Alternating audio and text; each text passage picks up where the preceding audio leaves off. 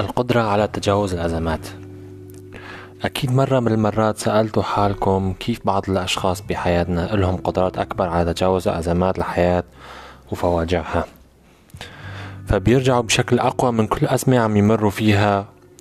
والسؤال اللي بيطرح نفسه شو هن الصفات والخصائص المهمة اللي لازم تكون عنا لتزيد مقاومتنا لفواجع وأزمات الحياة مثل الفشل طلاق موت أو أي أزمة تانية ممكن الواحد يمر فيها.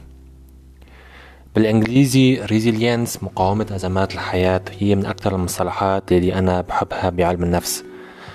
أصل هالمصطلح هو فيزيائي بمعنى المادة تعود إلى شكلها الطبيعي في حال تعرضت للمتغيرات. وفي علم النفس تجاوز أزمات الحياة هي القدرة على تجاوز صدمات الحياة. والتخلص من الآثار السلبية والعيش حياة طبيعية بعد الأزمة والتكيف مع الأحداث المؤلمة. من الممكن لكل إنسان العمل على زيادة مقاومة الأزمات ويطور استراتيجيات للتغلب عليها اللي أنا حابب ناقشها معكم اليوم. أولا تقبل الواقع. لازم نتقبل الواقع فيها أزمات وحوادث مؤلمة ممكن تصير مع أي شخص.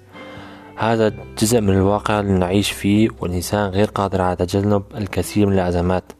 والأقدار ممكن تخبي لنا أزمات أخرى والإنسان مو قادر يغير الماضي.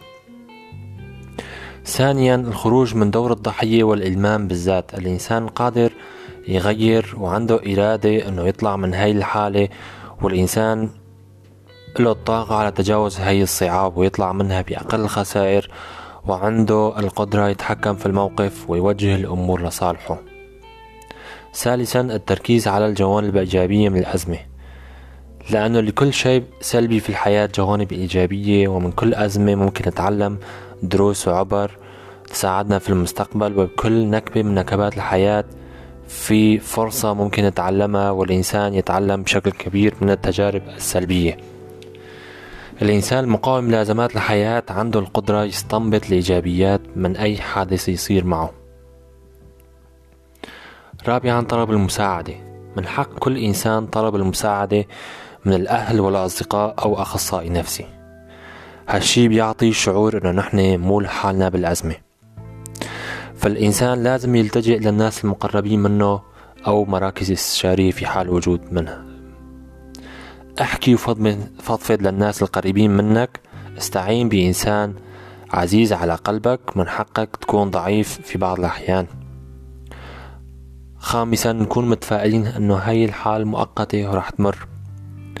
لأنه الأزمات هي في أغلب الأحيان مؤقتة ولازم نؤمن أنه دوام الحال من المحال ورح نتجاوز الأزمة بعد وقت معين. ونحن لازم نطالع حالنا من التفكير السلبي أنه حياتنا دايما رح تضل هيك. سادسا بكل أزمة لازم نؤمن أنه في كتير أشياء بإيدينا نقدر نغيرها ونأثر فيها وأنه زمام الأمور بإيدينا. فرؤيتنا للحياة هي انعكاس لأفكارنا ولطريقة إدراكنا للواقع. ولازم نعرف نحدد شو بدنا من الحياة وشو هي حاجاتنا ونحدد أهدافنا ونعمل على تحقيقها. سابعا الناس المقاومين لصدمات الحياة بيراقبوا أفكارهم. لأن أفكارنا هي اللي بتخرق تصوراتنا عن الحياة. لهيك من المنطقي نفكر بشكل واقعي وإيجابي عن حالنا وظروفنا. ثانيا الناس الأكبر مقام أكثر مقاومة للأزمات هن الناس ما بيشتكوا أو ما بيتسمروا من الظروف ولا بيلوموا الحظ ولا بيعاتبوا الناس. هن بيآمنوا إنه بيقدروا يتحكموا بكتير أشياء بحياتهم ويتخذوا قرارات تغير مجرى الأحداث. تاسعا العمل على زيادة الثقة بالنفس والقدرات الذاتية ولازم نؤمن أن الأزمات هي جزء من حياتنا ولولا الأيام العصيبة اللي بنمر فيها آه، ما رح نقدر قيمة الأيام الحلوة. بتمنى أني أعطيتكم جملة النصائح المفيدة وأنكم طلعتوا بشيء عملي يساعدكم بحياتكم. بتمنى لكم سعادة حياة سعيدة مليئة بالقوة على تجاوز أي أزمة تمروا فيها.